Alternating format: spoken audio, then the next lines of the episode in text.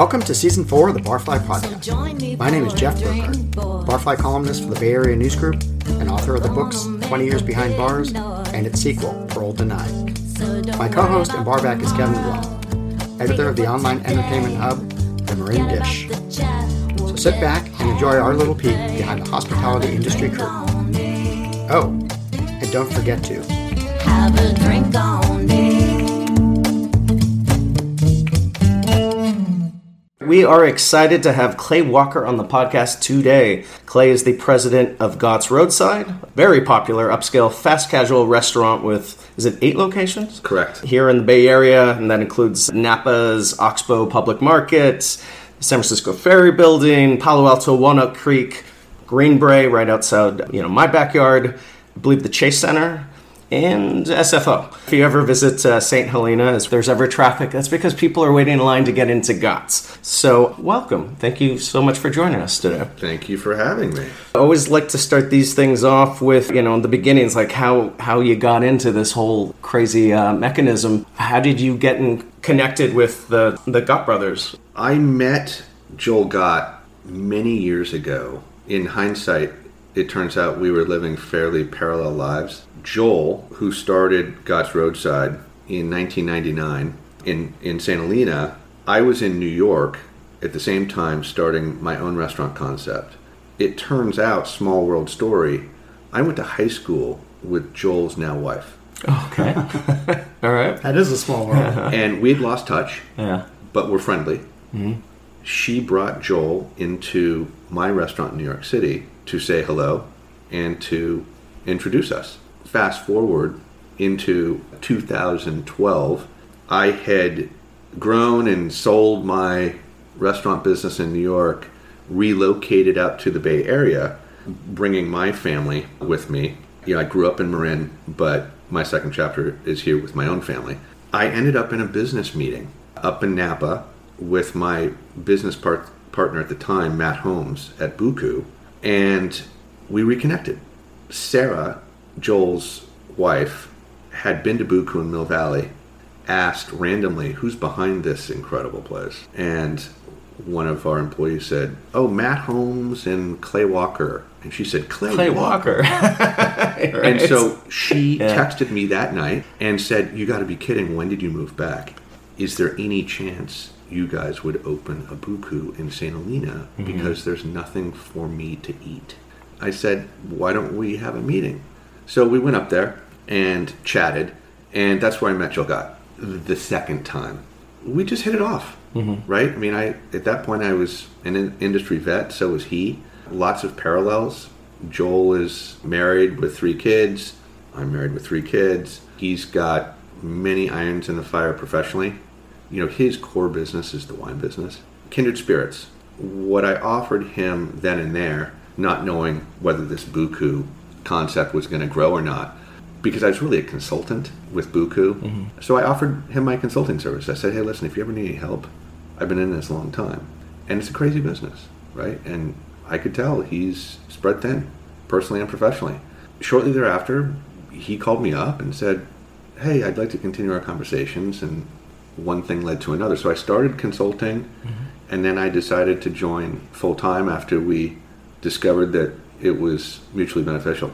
It's funny how this restaurant business coalesces like that, Yeah. where you know you have these people who've done it for a long time can communicate in a language that's kind of different because you can find these people who, where when you talk to them, you realize immediately that they don't know what they're talking about. Where people who've been in the industry, they, they speak the same language in, in subtleties and, and indirectly, right? I mean, it's, it's amazing how that works out. Plus, it's all, you know, I've always stated, you know, we've talked about this in the podcast many times, it's about building relationship. And sometimes restaurants lose track of that, but those relationships come back. It's circular.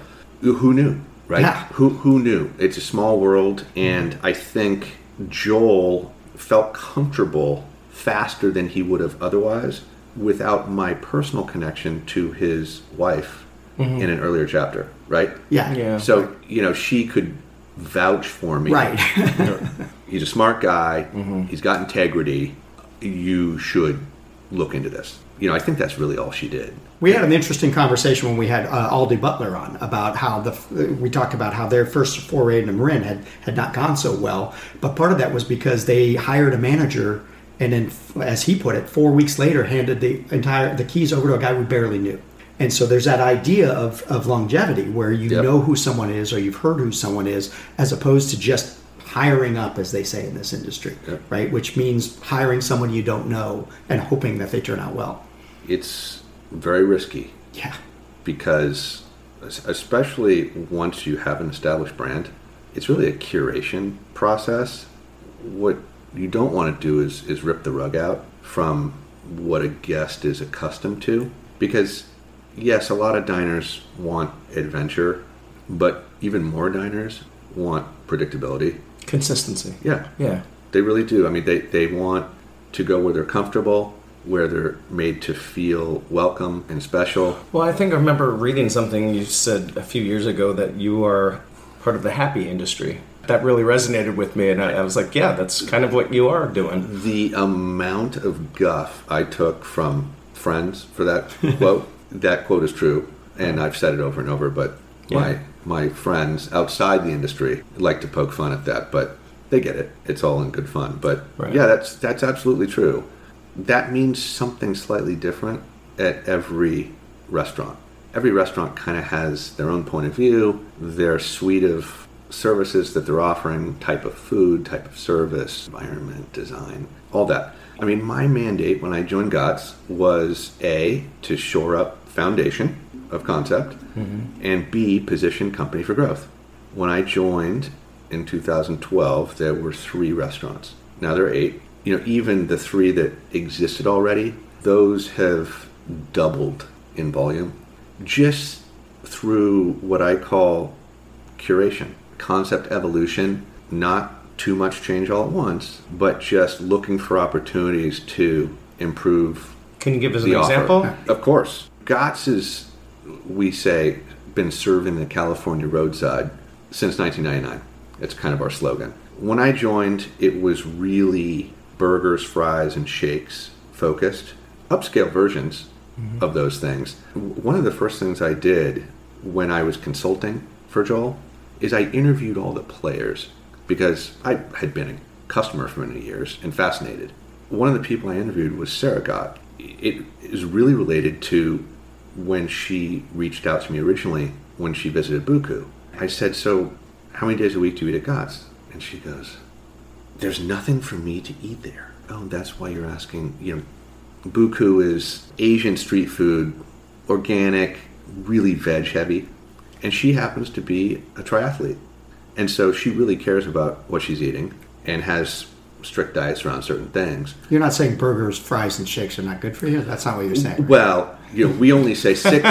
we're fine with six days a week. Yeah. So the first thing, this is gold, right? Owner's wife doesn't Doesn't eat that, right? doesn't eat. I mean, goes there with the family, Right. But may not be eating with the rest of the family. The demographic skewed male.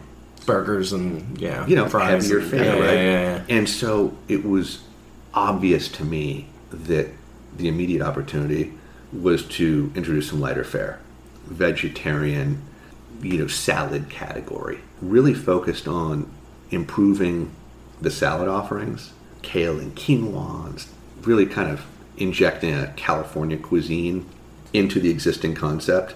All of a sudden, our market share started to increase dramatically, right? Because even in today's world, the people making the family dining decisions are often matriarchs. If there's not something for mom, then she may veto Right. the entire family from going there. Right. And so it's we joke about eliminating the veto vote, right? What we've tried to do from day one on my watch is increase the breadth of offerings. When I first joined, I'm like, oh, there's going to be so much dead wood. We're going to narrow this. It'll be so much easier to scale, which is true. What we're doing is a pretty big menu, but what I quickly realized is our competitive advantage is the breadth because it's a barrier to entry. It makes it harder for other people to do what we do. You know, and that's that's really evolved into from salads into more plant-based options. We were early adopters of the Impossible Burger, Oh, okay. and it's just been huge for us. I have to say, you know, because our core has never changed, but then The ancillary stuff Right. is great. And adaptable, I would imagine, too. adapt yeah. right it's just it attracted new customers and i would say even more importantly stimulated higher frequency of visits from our from our guests because we were joking earlier about how many days a week you can eat a hamburger right, Right. fish tacos on tuesday some sort of vietnamese chicken salad on wednesday Every day of the week you can mix it up. an impossible Yeah. burger on you know you know i joke with some of our regulars that you know perhaps they should seek some help because they're inside a restaurant so so Yeah. often but it's really helped in terms of just growth Not taking yourself too seriously, to That Right. kind of, you know, that kind of. oh we're not precious but we err on the side of premium ingredients across the whole menu whether it be food and bev That's interesting that you bring that up because I think you guys are rare in the sense that you have what you might describe as a California centric wine and beer program and, and all that, which you don't find at many fast casual restaurants. I mean, granted, you guys are not just fast casual, you're an upscale fast casual place. Love to hear like the philosophy behind that. Gott's starting in St. Helena it's really a wine country brand Well, Joel Gott, uh, right? right? Yeah. It's a wine country brand. It started there. It was founded by a local. What we've tried to do wherever we go is is bottle that magic and bring it into urban and suburban locations. You know, this market, the greater Bay Area, tends to care more than most about what they're eating and drinking. You know, it's a relatively health focused market and it's and it's highly educated and cultured and so our primary demographic is looking for quality and is not afraid to pay a little bit more for it. You know, there's that age old cliche you get what you pay for, right? So when people say, geez, I visited Gott's and, you know, compared to In N Out, it's a, you know, Yeah. I don't think it's worth it or, you know, it's a different value proposition, right? And so there's plenty of crossover, um, but there there's also a gap, right? There's not 100% because it's people have different values. You know, we use Niman Ranch beef that costs us more money, therefore it costs the guest more money. Where it really comes through, because there's burger joints all over the place, right? But we have we round out the menu with salads. We have seasonal specials, like we have do this huge Dungeness crab thing during local crab season. There is not another burger joint that, and so we do stuff like that. We do elote, which is But the corn. yeah, the corn Yeah, on the yeah, cob, yeah. Mexican street style, cotija cheese, and it's just amazing to walk through our dining rooms, which are essentially picnic tables, right, indoor and outdoor. People gnawing on cobs, and, and you just don't see that, right? So it's it's upscale, and there are what I call touches from finer dining that are interspersed in our menu, whether it's food or beverage, and in our service style. So on the on the wine and beer side, Joel's obviously a wine industry expert, and so he curates that himself. We have inputs into it. I curate the beer list, and so that's kind of hobby and business mm-hmm. at the same time. Yes, you're going to see brands on there like Flowers, Pinot, and Duckhorn Chardonnay, and Turley Zin. That's what our guests want and expect from being from the wine country. It also helps us differentiate ourselves from other operators. You know, the Super Dupers of the world, the Shake mm-hmm. Shacks of the world. Mm-hmm. Those higher price. Yeah, we have a ninety-nine dollar bottle of Flowers Pinot on the menu. Which is outstanding. It's outstanding. Right. It, does everybody want it? No. Yeah. Do some people want it? Absolutely. You know, we have a ha- half bottle program, which is great for us because we're not a bar, mm-hmm. right? I mean, we're most people have one drink with their meal and scram, but we like to have really upscale options for for people who care, Right. Or people who are celebrating, or if it's you know one of our regulars is LeBron James. He'll come up to St. Helena with teammates and buy all his friends a huge meal. He'll order the top shelf thing we have, you know, the Cadillac burger. We didn't have flowers at that point in time, so it'll be Whatever interesting to see what he does this time, right? right? it was Shafer, which is, you know, Shafer Chardonnay, red shoulder uh, no, it's a red. A red, cat. okay. You know, high is highbrow on our menu at the time. He ordered one for everybody in his party. Well, he is LeBron James. Well, right. So he, he's going to throw down, and Yeah. you know, it's he wants the best. So we like to to provide that opportunity for people who want it, which is cool. And then, you know, kind of our our store layouts, we spend money on design, capturing that magic from Santa Lena, mm-hmm. and then making our spaces warm and friendly. Right? We're not trendy. We we go for timeless because we're family, multi generation. We want everybody to feel comfortable. We have some more out there menu items, but we have you know beyond breadth of menu, we have accessible price points. Something Yeah. for everybody. Something for Right, everybody, right. which has been you know that's kind of our internal slogan, right? If there's something for everybody, then Everybody gets something. you're right. you know in demand, Yeah. Mm-hmm. and and that's kind of It's kind of your secret sauce. well, that's Yeah. right. That's how we've been able to kind of maintain what we're doing. part of the, the whole fast casual thing that happens is sometimes people pigeonhole, like you said, you, you, you can't get a good beverage Right. at a burger joint. Right. Or you can't get a good burger at a steak place or those types of things. And, and, and that's, that's kind of missing the point that you can add these subtle little points of, of difference, differentiating yourself from other people. And that make all the difference in the world, right? Just like a cocktail, a garnish and a glass make a huge difference in the perception of the drink. And that's the same even with fast casual, even though it's not, not that level of, of, of fussiness, maybe, Right. you still need to hit those notes, whatever they are. Yeah, and you know the lines between these different restaurant categories are blurring in real time. Yes. right, and accelerated by the pandemic even because another differentiator for GOTS is having kind of that airy wine country indoor outdoor vibe. We need that, otherwise we can't. We're not ourselves.